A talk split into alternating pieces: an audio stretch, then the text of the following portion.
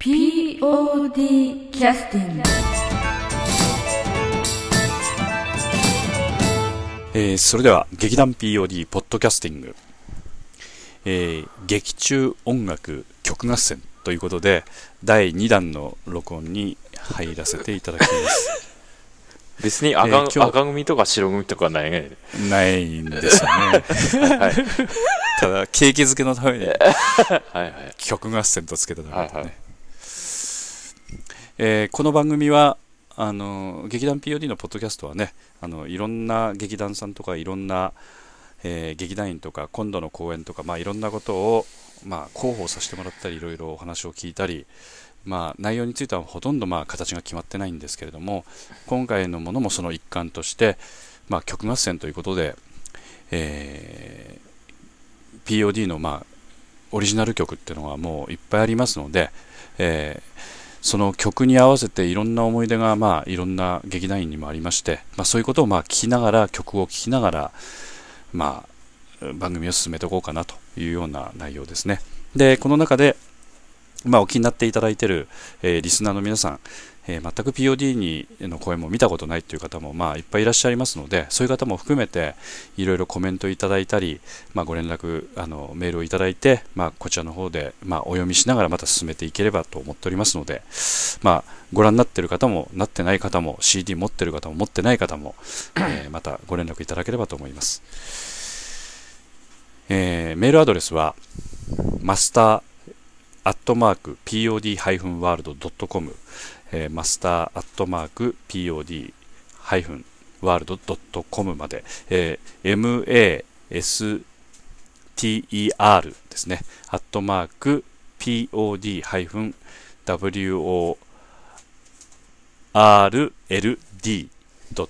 までお願いをいたします。それでは今日来てくださっているのは安田三悟くんです。よろしくお願いします。はい。よろしくお願いします。はい。えー、とまず第1曲目ですけれども、うんまあ、前回長くなったということもあってちょっと反省点を踏まえまして 少しでも短くさせていただきたいと思ってます、はい。えーまず、え1人目はですねこれもお久しぶりの方ですね、えーしばらくちょっとあの仕事の関係で富山にいらっしゃらないので、えー劇団にはちょっと顔を出していただいてないんですけれども、えー山本久美子さん。うん。山本ちゃんですね、えー山本ちゃんからのメールです。それではちょっとご紹介させていただきますお久しぶりです。山本久美子です。メールありありがとうございます。楽しそうな企画ですね。ホームページ見ながら思い出したいのですが今地方の仕事で、えー3日4日 PC 使えないのです。なので覚えてる範囲で書かせていただきます。うん。絶対外せないのは瞳のテーマ曲です。うん。えー OP ダンス、これはおそらくオープニングということだと思うんですけど、オープニングダンスやいろいろと使われていた曲だと思います。あれを聞いただけで瞳を思い出します。初めて見た POD のお芝居なので、お芝居と曲が一緒になって一番思い出に残っていますということですね。えー山ちゃんはこの後 POD に入ってきたんですね、おそらくそしたら。お客さんとして見たってことか。うん、そういうことなんでしょうね。まあ、前回もね、あの、瞳の曲がまあ第1回目でしたけど、安田三国にとっては瞳っていうのは一番、まあ、こう言っちゃなんですけど、厳しあそうそうそう。い。ね、うん意外とね、リクエスト多い。あーあの劇団員には忘れてほしい なまあそこまで言わんけど、非常に苦しんでた、うん。えー芝居ですけれども、うん。まあ、皆さんの思い出に残ってるんですね。うん。でこの「瞳」というのは、まあ、前回もちょっとご説明させていただきましたけれども主人公の中川香織ちゃんがやってる、まあ、瞳という、えー主人公が交通事故に遭いまして。それでまあ、えー体がですね全部あの不随になってしまって首から下が不随になってしまってでどうなるっていう話なんですけどもまあ実際にその研究チームがですねニューロハーネスという装置を作って体が動かせるようになるというようなお芝居なんですね。うんうん、まあでその時にあの、まあ、ニューロハーネスをつけて体を動かしますよというようなことを、まあ、オープニングのダンスで表現をしたというところに使われた曲ってことですよねこれ。うん。うんうんうん確かね、えー曲名がこれ「エナジー・フォア・ライフ」ということで、まあ、生きる力っていうような題名ですかね、うんうん。そうですね。これ確かこ小槌がうん、宮越梢さんが題名をつけてくだくれたということですね、まあ、2001年6月第20回記念公演成井豊真島敦樹作の「瞳」で劇中自作音楽集の全31曲の CD の中から8曲目「えー、エナジー・フォー・ライフ」でお聴きください「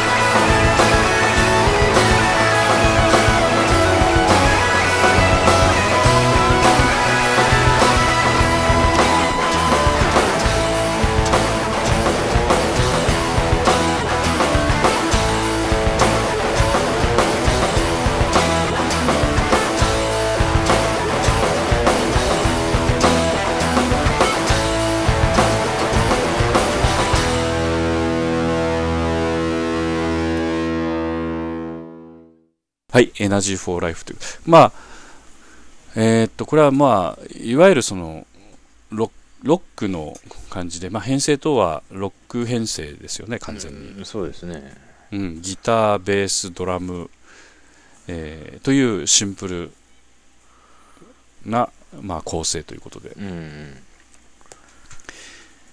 まあ、これはおそらくツインギターぐらいの感じになってるんでしょうかね、おそらく。いや2本以上入っとるね入ってますか？うん、バッキングとメロディーも何本か入ってるとこからもうだからエレギターだけで何本も入っとる。ああということは、そうですね、あのー寺内武史とブルージーンズぐらいのギターの量っていう感じですかね。うん。まあ、うん、まあ、笑ったらあかんか。うん。まあ、そう、そういうことですね。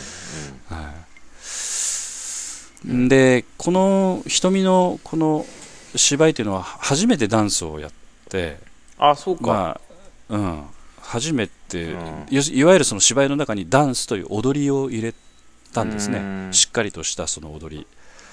だから、えー確かあのさ酒井あっこちゃんが、あきこさんが、うん。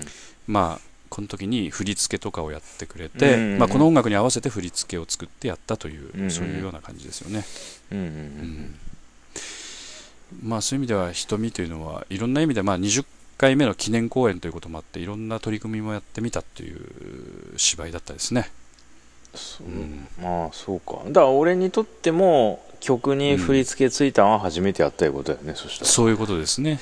うん、であの芝居自体の中身自体がそんなになんていうかうんまあ活劇でもないしねうん。さりとてそのなんていうかなんかこうコミカルなものだけでもないし少しやっぱドラマチックなところもあったりとかやっぱりちょっとつかみどころのないような感じなんで曲を作る上においてはやっぱちょっと苦しかったんだろうなっていう感じはちょっとしますよね。うーん。まあその女性的なふわっとしたやつが、まあ、苦手なので、うんうんううん。ん。うん。まあプラスちょうどあのーまあパソコンもなかったし、うん。この当時は。うん。ちょっと自分の鍵盤演奏の限界とかもあったりさ。まあ、非常に辛い思い出がいっぱいありますけど、うんあのこの当時のあの劇中自作音楽集の2のねあの8曲目の「エナジー・フォー・ライフの」えー解説安田三国が書いてくれてる解説を見ますと、えーダンスがあることを前提として作りました。あだからテンポにはとても気を使いました。あ私はこの曲で今回のストーリーの全てを語ったつもりです、うん。一言で言うと希望です、うん。未来へのねと。あっこちゃんの振り付けみんなのダンス宮越さんのタイトルどれも素晴らしいものでしたというふうに書いてありますね。はいはいはいはい。はい。まあ他にもちょっとねいろいろあのーありますけれども。はいあのこの解説についてはまたねあのリクエストもありますのでまたこれはご紹介していくということで、んまあ、瞳については大体、え、山本、山本ちゃんが、えー山本久美子さんが足してくださったのは、この辺にじゃあしておきましょうか。うんうんはいはいはいじゃあ、あの、二つ目の曲いきますね。うんえー二つ目は、あの、佐野由美さんということで、うんうんえー佐野さんが出してくださったまず私は、アゲインの剣の舞ですと。えーアゲイン、剣の舞ですと。ああそう。うん。うん。まあ、なぜかというと、まあ、ここに書いてありますね。初めてキャストで出してもらい、うん。マイハテナ、マイハテナ、え？ー出してもらい、マイハテナまでしてしまいましたと。要するに、ちょっと踊ったということですね。えー。ああそそうやった。そあそうかそうか、うん。ああそうなんだ、でうん。まあ、踊りには見えなかったということなのか。もしれない。っていうことかもしれませんけど。ああそういうこと。か、えーで、この後もまたちょっとオチっぽいことが書いてありますけど、えー。佐野さんの娘さんですね、佐野さんの娘さんから、うん娘にはうん。どこの部分か忘れましたが、えー お母さんのは前じゃなくて、ヤッホー知ってしてるみたい、おかしいよと言われましたと。あえー。ああーまあ、ヤッホーっていう、まあ、やっぱりスキップただしてるだけとかそういうことなんでしょうね。踊りには見えなかったっていうこと。あじゃないですかね。ー身内は厳しいからね。うん厳しいね、うん。あっさりですよね。まあ初めての体験ばかりで印象深い一曲ですと。だから佐野さんにしてみるとあのまあこの時がまあデビューで、うん。まああんまりお年のことを言うとあれですけどね。結構あのお年を召してから参加してくださってましたので。感想を述べる娘がおる年やからね。そうですね、うん。まあ細かくは言いませんけどそういう、うんまあ、ご年代でいらっしゃるので。まああの客観的に自分の体の動きを 意識しながら体を動かすっていうのははっきり言って難しいですよね。若い人でも難しいもんだって。そうやね。うんだからもう本当に必死だったと思いますよ、うん。でいろんな人からいろんなことを、まあ、そうそうじゃないみたいなこと言われちゃったりしてね、うん。もう必死だったと思いますね。でも意味がわからないんでしょうね。だからその何言われてるのか、ね うん、そういうこうリハビリから入ったっていうかなんかそういう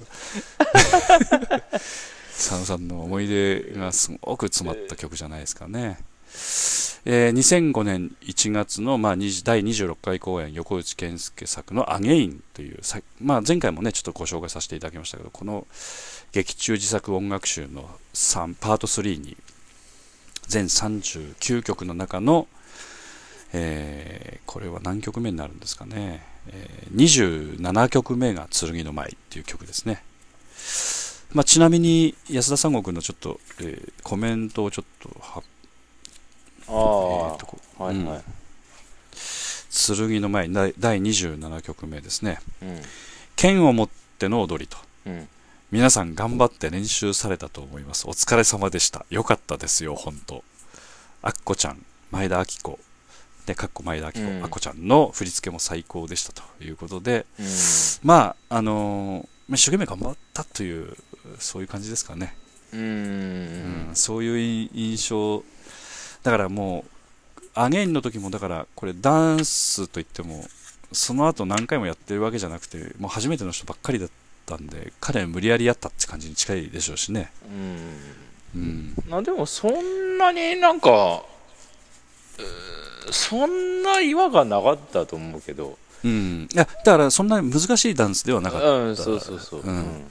まあ、おそらくこれはその少年探偵団を翻弄するあうの、ん感じでね急にまあ要するに中中近東のうん。いわゆるそのイスラム系というかそういう中近東のなんか格好をした人が剣の前を始めてうん。何が始まったのみたいなうんそういう雰囲気のうん。非常にコミカルな場面ですよね、ここは。見てるお客さんもポケーっとしてしまうような本当に面白い場面に使われた曲ですよね、まあこれ今日ちょっと曲聴いてみましょうか、はいはい。じゃああの劇中自作音楽集のパート3に入ってます。5番目、えー第26回公演「アゲイン」より「剣の舞」です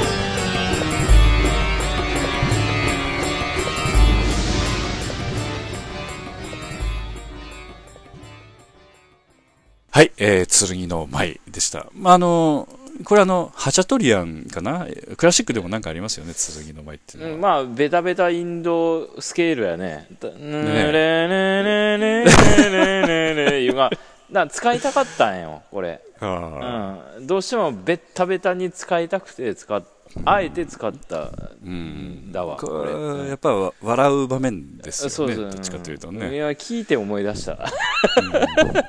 要は大掛かりにボケてるっていう場面あですよそうねそうそうそうそういやそ要するに何の翻弄にもなってない少年探偵団を翻弄しようと思って仕掛けてるんだけど、うん。何の翻弄にもなってないという、ただあっけに取られてるみたいなそうそう。そういう、うん、こう踊るだけっ踊った後にその大人になった少年探偵団に二重面相が「お前なんで日本語喋っとんがよ」って突っ込まれるから。非常におかしいまでインド人ならインド語喋れみたいなこと言われて言うてタジタジなっとる。そういうレベルやから。いやすごい好きやけど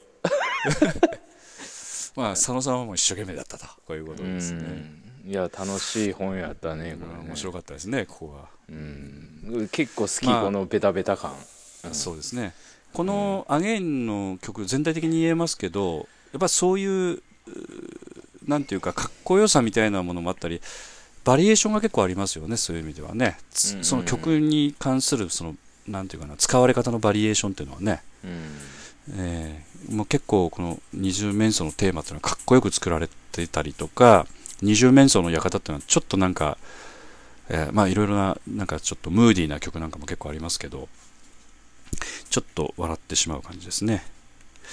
えー、とそれからじゃあ次の曲いきましょうか、はいはい。えー次の曲は、えー代表の東信義さんから、ほうほう。えーを入ってます、えーリクエストは第9回公演の「アダムの星」ああ、えー。そこか。あそ第こですか。9回公演ですね、うん。1995年5月、えー第9回公演のジェームス・ミキ作「アダムの星」というところでうん。使われた曲ですね、まあ希望のバトン、えー、かっうんこ安田ファミリーうん。ファミリーあのクエスチョン。合唱団バージョンでお願いしますと、あえー最後のやつね。うん。まあ脚本に掲載されていた、まあ、この時あの東さん演出だったんで、うんまあ、脚本に掲載されていた楽譜を安田三号に見せてこの曲をお願いしますと言ったらわし楽譜読めんがやちゃと言っていながら、音大の友人にピアノで楽譜を弾いてもらってリズムを確認し本番で使えるような曲に仕上げていた「てんてんてんすごい」というふうに書いてありますね。いやすごくはないけど。全然すごくないけうどん、まあまあまあ要は読めなかったので、えもう読める人にピアノでうしたっていうだけのこまあこの時まあ本格的に初めて曲作ったんでしょうけど。うんけうん結果的にこれきっかけやったんですよね。うん、そうですね、まあ東さん非常にいいリクエストだったんですけどこれあのジェームス・ミキさんのあそうやね。作曲した曲なんで流せないんですね。そうやね。そうやね。あのこれあの劇 東さんらしいんですけど流せない曲を何リクエストしてくれ考えよみたいな。でまあこの「アダムの星」については、えー劇中自作音楽集の、まあ、ボリューム1パート1ですね。こちらの方の CD に、えーまあ、12曲目に入っておりますはいエンディング、かっこ希望のバトンということで、えー作詞、もう作詞、ジェームス・ミキさんですね。作曲、山下六号。えー、六号というのは、六の合うに、オスのオと書いて六号というんですけど、これ、ジェームス・ミキさんが作曲される時の、うんまあ、ペンネームというかそういうことなんですよね。うんだから作詞作曲がジェームス・ミキさんなんですね。うんあのまあ山加山雄三の断交作みたいなもんやねうんそうですね。うんえー要するに別名で、うんやってらっしゃるということですけど、まあまあ、あの編曲演奏、まあ、ボーカル関係については、まあ、あ安田一族とかですね、いろんな方でちょっとやってますけど、まあ、基本的にはこれあの、ジェームス・ミキさんの曲で、実際こういうリズムかどうかっていうのは、実際わからないんですよね。全部、まメロディーライン自体を、あの、あそうまあメロメロディーを確認して、ん。俺が勝手にこういうアレンジにしただけで、ということですよね。うん、で一応この CD 作成にあたってはジェームス・ミキさんの方に、まあ、完成した CD と、まあ、趣旨とそういうことをまあお話をして、まあ、CD 販売については一応 OK をうん。いただいておるということで、えーぜひねお聞きになりたい方は劇団 POD の劇中自作音楽集のボリューム1をぜひご購入いただいて今あの、えー販売当初は1000円だったんですけど今500円で販売しておりますんで。全部で48曲入っております。ちょっとリーズナブルなねお値段の CD になっておりますのでぜひ気になる方はぜひご購入いただいてお聴きいただければと思います、そうそうでまあうんそうやね。うん。うんうんじゃあジェームス・ミキさんの曲,、うん。曲が500円で聴けると思えば。ね。えーこの時に、えーコメンコメントを安田三国に書いてもらってるんですけどちょっとちょっと読み上げ上げさせていただきますね。私が初めて音楽制作をした台本だ。今では POD の重鎮中島竹花などの面々もデビューを飾った公演でもあったということですね。まあ、うん中島君とかね竹花智美ちゃんとかまあこの時確か高校を卒業してすぐぐらいでしたかねうんうんまあ、一生懸命やってましたよね。えーうんで、この台本はもともとミュージカル仕立てで譜面もついている。でも演出の東氏はミュージカルにするつもりが全くなかった。単に譜面があるので私に依頼したのだろう。さっきのね、コメントとも通じますけど。しかし悲しいかな私は五線譜が読めない。話にならない。仕方がないので、芸大生の友人、田幸恵、かっこ田幸恵さんですね、うんに頼んでメロディーを教えてもらった。問題はその後だった。音楽が芝居に及ぼす効果がいまいちつかめず、メロディーは分かったものの、それをどう料理してよいのか分からなかった。当たり前だが、完全に私の解釈で作ったため、譜面の指示を全く無視したものに仕上がっている。テンポしかり、リズムしかり。本当はどんな曲なのだろうと今でも思うと。こういうふうに書いてありますね。うんそうデスマス調じゃないのはその文字数を縮めるために、うんうんまあそんな細かい話やけど 今聞いとって思ったんやけど、うん。うん。ああ、まあコメントね。なんとかだとかになっとるから、うん。うん。短くするためにそうしたんやけど、まあ、まあまああの曲はねうん。まあそういう思い出がいっぱいあります。だからこの、えーアダムの星で作った曲っていうのは1、2、3、4、5、6、7、8。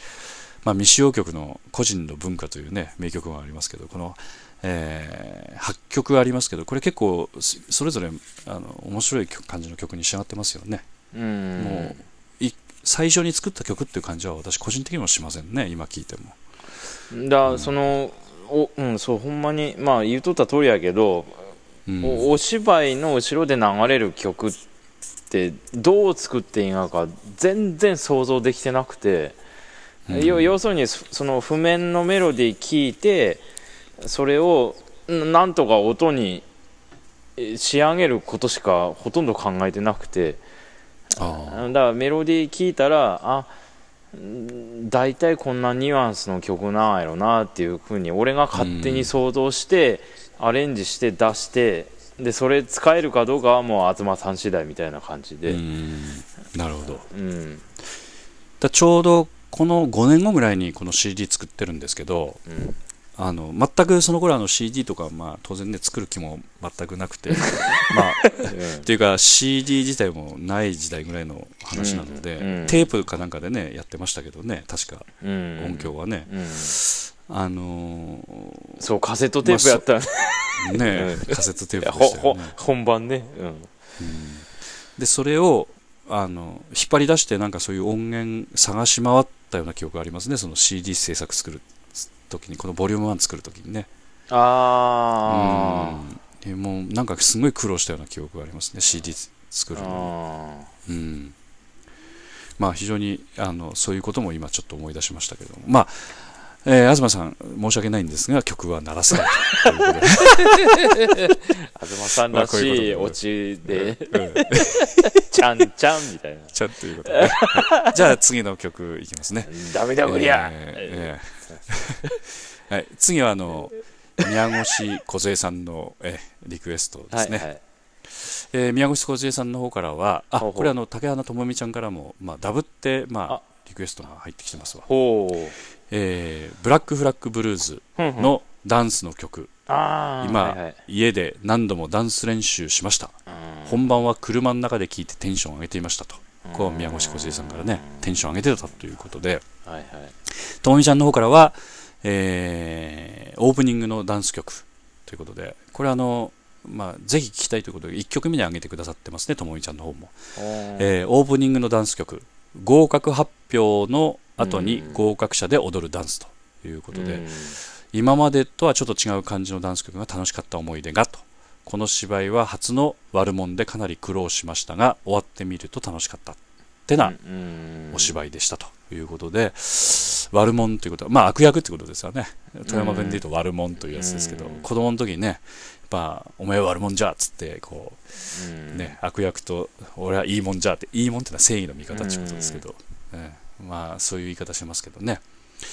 えー2007年1月、まあ、お正月明け第30回記念公演ということで、えー、成井豊さん、真柴あずきさんが、まあ、キャラメルボックスさんの芝居でブラックブラブラックフラッグブルーズということで、えー芝居ですね。これはあの SF ですね。そうですね芝居自体はうん未来のお話ででしたね合格発表というのは、これはあの宇宙船に乗る、えーそういった人たちの、まあ、試験ということで、うんパイロットまあパイロット。でしたかね。うん、あのこの前あの、えっと、ちょっとあの余談になりますけどもあのヒデのリトルラジオといってあの岐阜県の方で、まあ、あのラジオ放送をですね生生放送してらっしゃる方がいらっしゃるんですけどもうん。うんそちらの方にちょっと PAD の宣伝をさせていただきましてあのまあまああのインターネットのお詳しい方なんでどういうふうにすればまあ一般の方が、ね、芝居を見てくださるんでしょうかみたいなこと。を、まあ、いろいろちょっと長いメールをを書いて、まあ、紹介してくださって、まあ、いろいろ相談乗ってくださってるんですけれども。ほうほうほう。その方々の中であのマーマさんという、まあ、参加してらっしゃる方がいらっしゃいましてレギュラーの方で。うん。その方がもう劇団で SF は難しいでしょっていうことをねおっしゃってたんですけどあまあ、普通、まあ、やっぱ芝居見てらっしゃらない方はそう感じるんですけど、これ、もろ SF ですもんね。ああ SF ですね。うん、で、あのまあ、舞台は2094年、人類は火星まで進出していたということで、宇宙事業の最大手、ハリマのパイロット候補生で候補生であるサキが最終試験に挑むべく他の候補生と一緒に乗り組んだ船が、まあ、マリナという、まあ、イレブレインシップというあの要するに頭脳を持った人工頭脳を持った、まあ、宇宙船だと。その宇宙船を舞台にした話ということですよね、うん。だからこの候補生っていうのはあの、まあ、候補生として合格した人たちが乗り込む、まあ、練習船ということで、まあえーまあ、今始まるんですけどこれが、まあ、執行してから SOS 信号を受信して遭難船を救助してそこで救助したところから、まあ、事件が始まるっていうような話なんですけども最初のオープニングの時に流れる曲っていうことですよね。うんそうですね。うんうん、で先ほどちょっとあのヒデのリトルラジオさんのところであお話をお聞きしたらなるほどなと思ったのはやっぱり芝居というのは芝居のというのはこうえ映画とやっぱ違うんですけどその宇宙をどう表現するのかっていうのは口ではちょっと説明しづらいところがあってうん。実際ご覧になっていただくいたいただいた方はすごく違和感なしにこの SF の世界に入り込んでくださってたんですけれども宇宙船が舞台ですしね、うん。別にあの SFX 使ってるわけでもなく模型やね。模型の宇宙船が飛んでるわけでもないんだけどそういう雰囲気をこう出してその芝居に仕立て上げていくっていうようなね、うんそういったところが実はあって、まあ、見てくださいただかないとなかなかちょっと理解していただけないんですけどそういうのをどういうふうに一般の方にこうお伝えすればいいですかみたいなことをねちょっと機会があったんで、うんえーお知らせさせていただいてたんですけどあのこの「ブラック・フラッグ・ブルーズ」については1曲目に入ってますね実劇中自作音楽集の。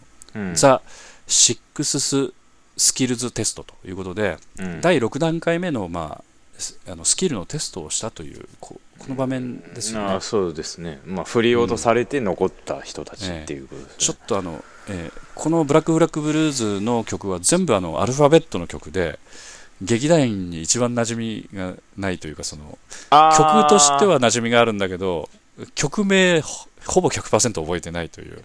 うん、曲名ね毎回悩むんやけど、うん。まあやっぱ最初の12曲をそれにしたら後のやつ統一した方がいいかなみたいなことで、あそうーまあ、1なるんや曲だけ、ええあのエンディングの曲だけ「君の待つ空へ」ということできあのあ漢字の。あーそうかそうか、ええ。あとは全部アルファベットですね。うん。だから1曲目特にあの発音しづらいですよ。ザ・シックススキルズテストって。言いづらいね。言いづらいですよね。それは全く考えとらん外国の方もちょっと発音しづらいんじゃないめんどくさいんよ曲名考えるが。ほんまに。でもこの曲私も結構好きですよね。ブラックフラッグブルーズは結構いい曲そう。そうあのーテナーサックスの、えーうん。高岡さんさん。はい。やってもらったんですね、そうですね。あのちょっと高岡さんの紹介させていただきますと、うん。テナーサックス高岡栄一郎さん。うんバイト先の先輩に教えられ突然テナーサックスを始めると、その後瞬く間に才能が開花。ライブハウス、えーケントンズ。ケントンズでいいのかな？あケントス。ケンケケントスか、うん。えごめんなさい。ライブハウスケントスの専属ミュージシャンとなり徳島店、広島店池袋店など各地で演奏。現在はタウンビーズビーツプロジェクトミアラクモンモンスターズに所属とジャズ風にアレンジしたスタンダードナンバーやオールディーズなどを演奏されているということでこの高岡さんという方にわざわざ来ていただいたのかこれろ録音どこでやったのこれ？いやあのーリラックスで、おーリアクスフィールドスタジオでやったの？うん、来てもらいました。この方でもどこの人なの？このえっ、とえっ、と小杉の方ですね今。あお住まいは。あ富山富山県の小杉でもこの方はあの専属ミュージシャンで徳島店広島店池袋店各地で演奏ってそんなとこまで行ってらっしゃるの？そしたら。行ってらっしゃったんでしょうね。そのケントスっていうのはそのオールディーズの演奏するなんかライブハウス飲み屋みたいななんでそこそこなんかその世界では有名な店らしくて。えー。要は要は 50s の音楽をガンガンかけてうん。その50年代に浸りたい人たちが集まるっていう。あーうん。非常にスタンダードナンバーね。要はあのジョージ・ルーカスのアメリカン・グラフィティの世界を浸りたい人が集まる場所なんですよ。でそこででその、年代どれぐらいの方なんですかこの人は？えーいや同じぐらいとうんまあ、だからバイト先の先輩に教えられてテナサックスを始めて、うん本当にえーなんかトントン拍子に。この人珍しいですよね。うん。まあ変そうそう変なんよ。変な人ね。バイト先だから結構年なんよ。だからもう。だからえっとだから中学生とかに始めたわけじゃないがよ。うん。バイトだって大人ですよね、うん、そこそこいい大人になってから急に楽器始めてハマっとる人やまあちょっとちょっと珍しいタイプ、珍しいですよね。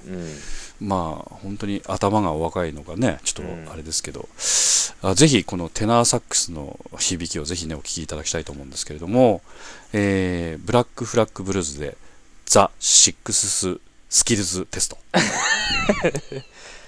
はい「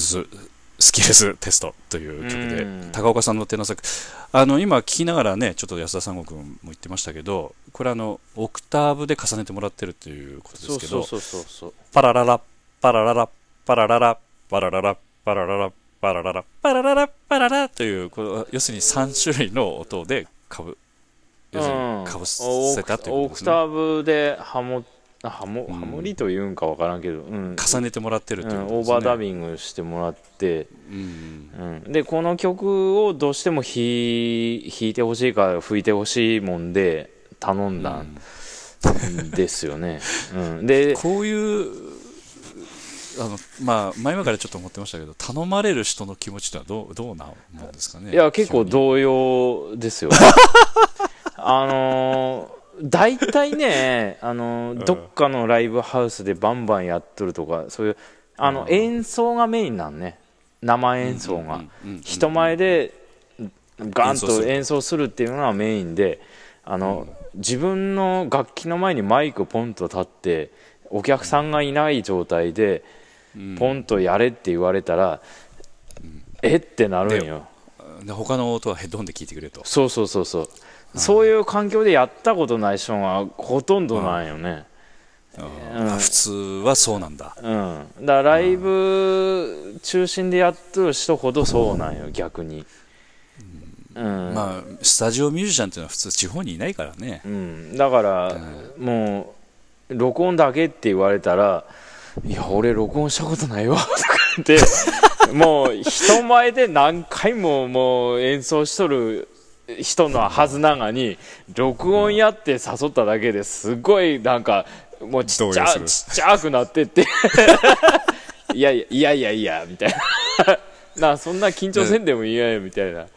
だそこのそのあのほぐし具合がこの、あの心をほぐしながらやらんなんから誘うとこから、そうやね。うん実際録音中も結構へこむんでしょう。そうそうそうそうそうそうだから、の乗らないとかね。うん、声かけるとこからうまいこと誘わんなんし来てもらったとこからもううまいことえあの流してかんなんから、やっぱ音楽ってそのメンタルなとこ出るんよね、マイナスの心を持って演奏しとったらマイナスの音出るがやつややっぱなるほどね。だからその辺すごくあの誘った自分としてはすごく気使って、うんいやその辺うまくやってあげんなんから、うんうんうん、でやったらやったであのよしうまうまいこと言ったいってあの成功感持ってもらいたいし、そうだよね。うん、実際これはあの録音した段階では 成功感っていうのは持てるもんなの？音を聞いて。うん、だ持てるようにうん。俺が、あのだからもうすぐその場でちょっとアレンジしていい聞いてもらったりとか。いいテイク取れるまで。例えばもうもう本当にできんかったらもう細切りにしてここだけ吹いてとか言って言って、うん。ニュアンスだけ言ってもうもうそこだけの音をやってあともう編集して もういいとこ取りしてつなげたらすごい演奏になる前じゃあうんだそれ仕上げたできましたってあげたら喜んでもらえるから、ーあー要するに完成品をね。うん、だからもう別にもう紛れもないその人の音やから、そうですね。うん、もう別にあの何もごまかしとらんがよ。それ、うん。うん。ただ時間をいじっただけで、そうやね。うん、だからすごいあのメンタルは大事なもんで。うん。そこはすごく気使ってやらんなんがよね、うん、その辺は。あの、この、あの、毎回、あの、ね、協力いただいているミュージシャンの方にきちっと CD、出来、出来上がったら進呈というか、あそうです金呈すそうです、えうんえあのすべてお渡しさせていただいたりして、感謝の意を表して、うん。うん。させていただいて、まあ、それぐらいしかできないんでうね、ん。ノーギャラでもう本当にボランティアでやってそうそうそう。う もう予算も何もない貧乏劇団なもんですから、え。ええだからやっぱ持って帰ってもらうというのは楽しかったとかねやってよかったみたいなねそれしかないからね、そうそうそうそうそう。うん。うんで何の縁もないゆかりもない芝居の BGM としてバッと後ろで流れたりするわけなんで、うん。実際芝居見に来てくださる方もねいらっしゃるでしょうけどね、うん。ええ。なかなか本当にそういうのっていうのは結構難しいところありますよね。うん。うんまあ、あとあの、えっと、このちょっと芝居の方に戻りますけど、はいはいあの、えーまあ、リクエストをしてくださってた宮越梢さんと、それから竹穴、えー、ともみちゃんについては、竹穴ともみちゃんの役は、えーレイという役で、まあ、悪役だったと。まあ、宇宙海賊のね、女性のね、役だったということで、まあ、全く SF も興味のないともみちゃんが、宇宙海賊っていうのは全くインスピレーションも何も起きないまま突入していかれたという話なので、大変だったみたいですけどね。うんあとはまあ、宮越梢さんは先ということで、その候補パイロット候補生の役だって、実際ダンスとかも実際ね、その場でやって、まあ、ともみちゃんもダンス一緒にやってたんですよね。うん海賊やる前に候補生の一人としての役として出てて、ダンスやって、その後着替えて、海賊として出てきたっていう感じの、まあ、ブラックブラックブルーズということで、このダンスの曲というのはなかなか、あのーなんて言いますか、その、芝居見に来てくださってる方の中で、まあ、えーまあ、すべて、まあ、理解してくださる必要はないんですけど、かなりの方々の数ってのは規制の曲使ってるとずっと思ってらっしゃる方も非常に多いんで、あのーそうそうなんだねうん、そうそうそう。他のね、劇団の人でもな、そういう、芝居やってる人ですらそう思ってたらしい、このダンスの曲は。ああそうん。まあ、名前言うとちょっと差し障りがあるので、あれですけど、よくお付き合いしてる劇団の、そこそこ経験のある方だったんですけど、ううんあの、アンケートにそういうふうに書いてらっしゃったんですよね。ああそうん。うん。うあいいやいや、把握されてないんだと思って。あきなんかああそうううん。んで呼んでなかったんや非ねそれううんん。まあ、そういうことがありましたけどね。うんまあ、あの、ブラックフラッグブルースということで、まあ、この、ちょっと長くなりましたけど、はいはい。じゃあ、その次の曲いきましょうか。あはいはい。ええ。えーその次の曲は、あの、新井千鶴子さんです。新井さん。ああ京京都の。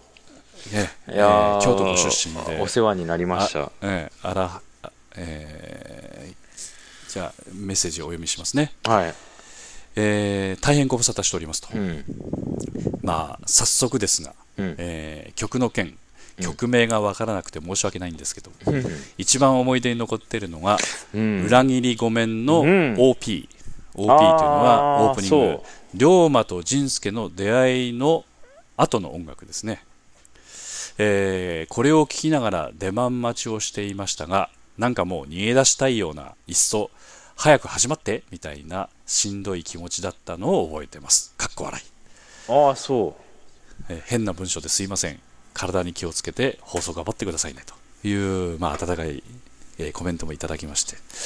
新井千鶴子さんは、あの、まあ、劇団員として活動いただいてたんですけど、ちょっといろいろなあお仕事の関係とかね、いろいろあって、うん今し、ちょっと離れてらっしゃるんですけれども、京都のご出身の方なので、うはい幕末の時代劇とかさせていただいたり、あの京都が舞台の芝居をするときには、その、なんて言いますか、京都弁の指導といいますかね、そういったことでいろいろ、えー、未だに、まあ、いろんな形でご協力をいただいておりまして、非常に感謝しておりますが、うん。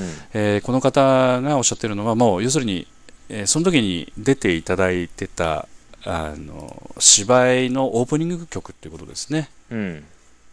うん。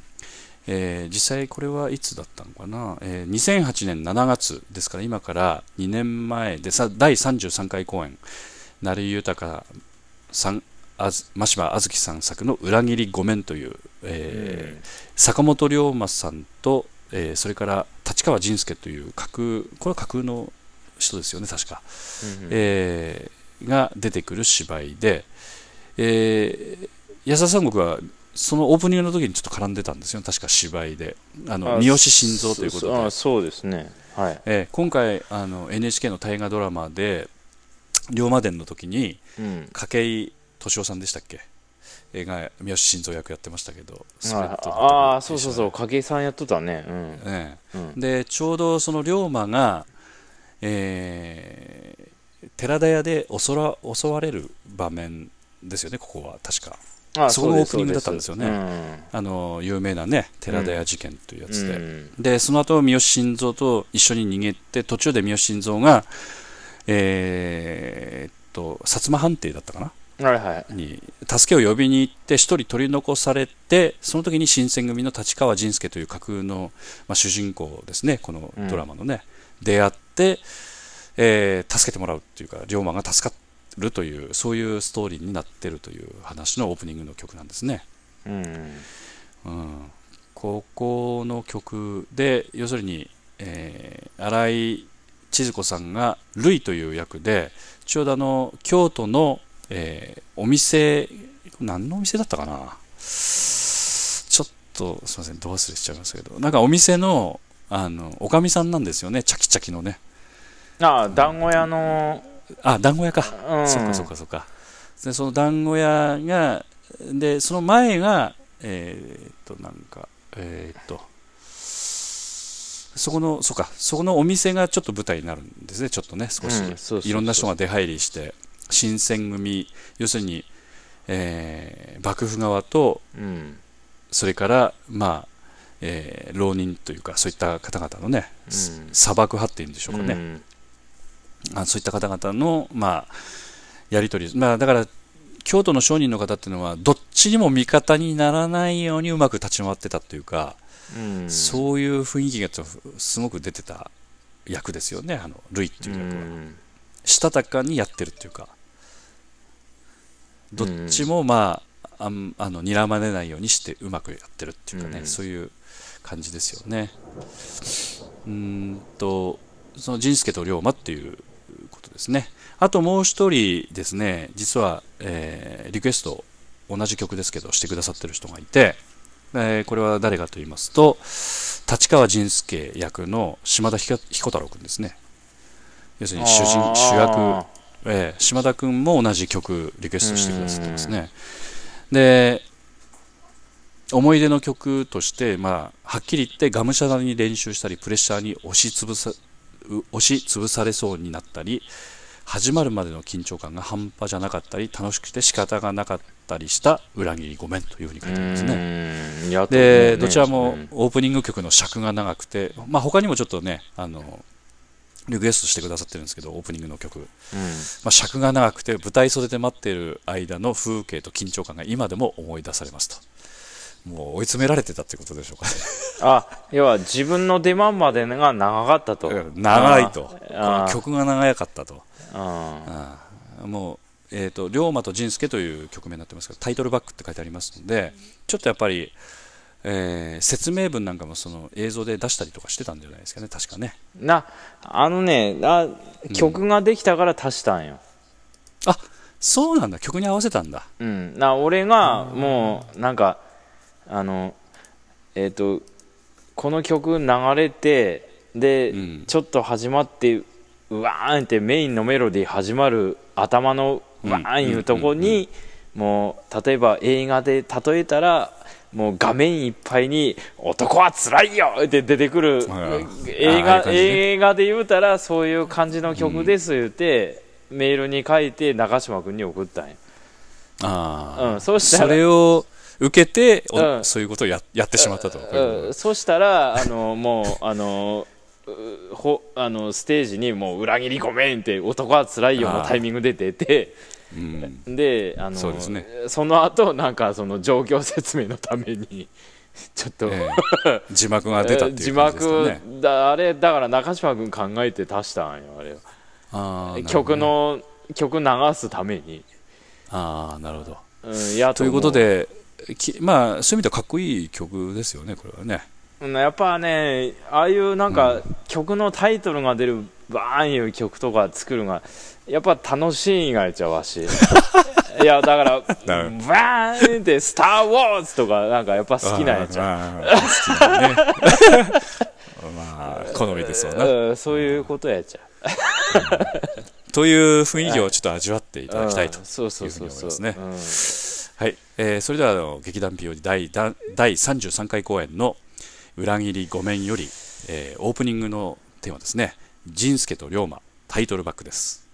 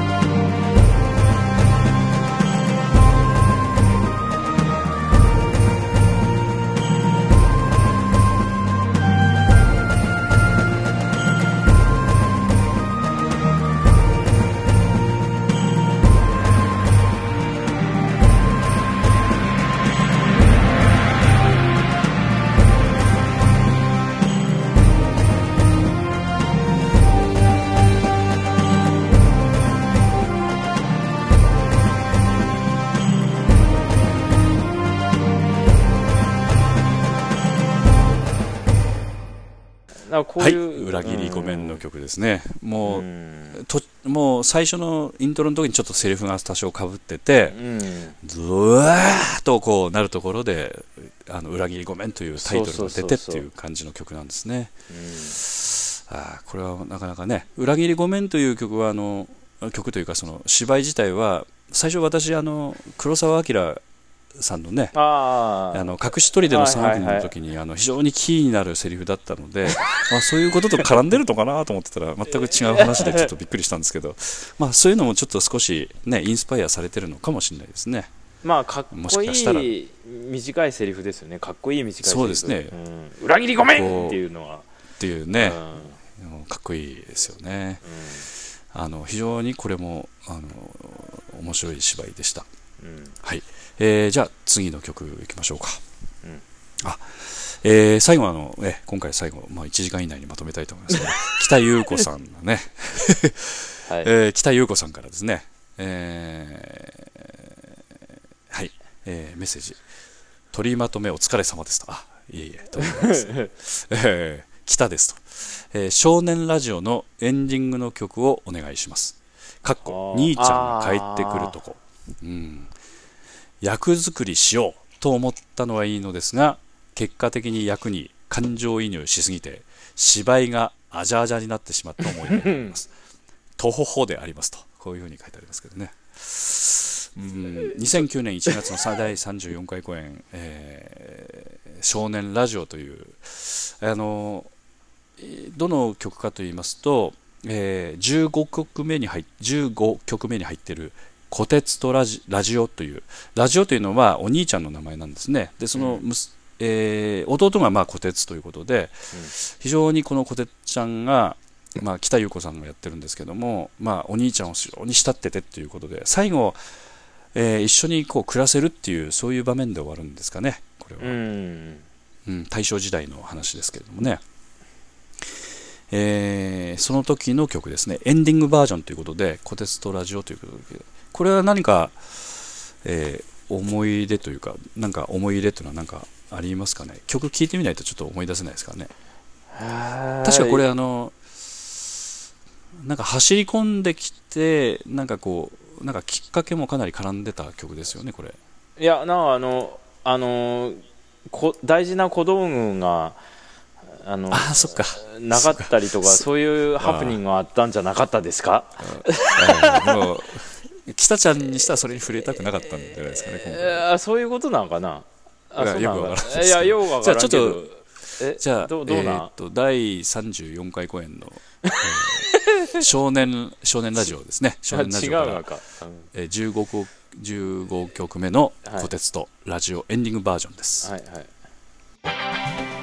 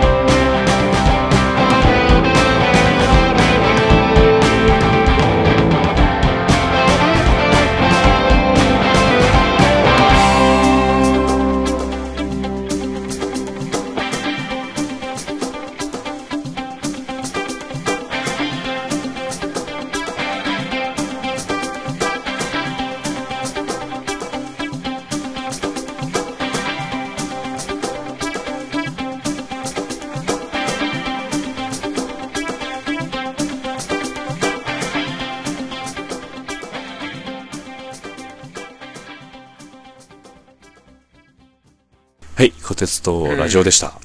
あのーこれ最初のところは、あの、チャカチャン、チャカチャカチャカチャン、チャカチャカっていうところは、あそこかなりセリフが被ってるところなんですよね。そうそうですねおそらく。うんで、途中でドラムダッダッダッダッダッダッとというところで、あのーお兄ちゃんが書き込んでくるのかな？いや要するに小鉄がずっと待ってるんじゃなかったでしたっけ、あそこ。いやもうえー、いやもう最初から喋っとんはなかったわけ？あ、そうかそうか。うん喋っとってでなんかいやあの一段落ついて曲盛り上がんがなかったかな。うーん。でその時にあのまあ完全にそこからもう曲が大きく流れてうん。エンディングに入ってってっていう要するにその後そのこの曲の雰囲気のままカーテンコールに入っていくっていうか、そのなんて言いますかお客さんのに挨拶の流れになっていくっていうことで、見てるらっしゃる方はもうとにかくああよかったっていう感じで終わるっていう感じのうん。終わり方なんですよね。だからこういう感じっていうのはその曲が与える印象ってのはものすごく大事ですよね。やっぱオープニングとエンディングは大事だよね。ね曲曲はね、うん。この一曲す先の方はあのオープニングだったですけどここのラジオのこれはエンディングですよね。うん。エンディングでやっぱり大団円というかこう終わりましたっていうそういう雰囲気というのは出さないとねうん。ダメっていうかあのそういう意味ではすごくこう役者にとってもすごくね心地よい曲なんですよね。ああ終わったっつってうん。拍手いただきいただきながら聴く曲ですしね、うん。うん、この時に確かあの本持ってこなくちゃいけないのが本持ってこれなかったっていう確か小道具として本を見ながらえーなんかお土産として渡す予定だった本を持っていかなくちゃいけないんだけど持ってってないのでなんかいかにも本を持ってるような格好をして背中を見せながらそうそうそうそうそうことをやってたまあいろんなことありますよね本番ではね、そうそうそうそう。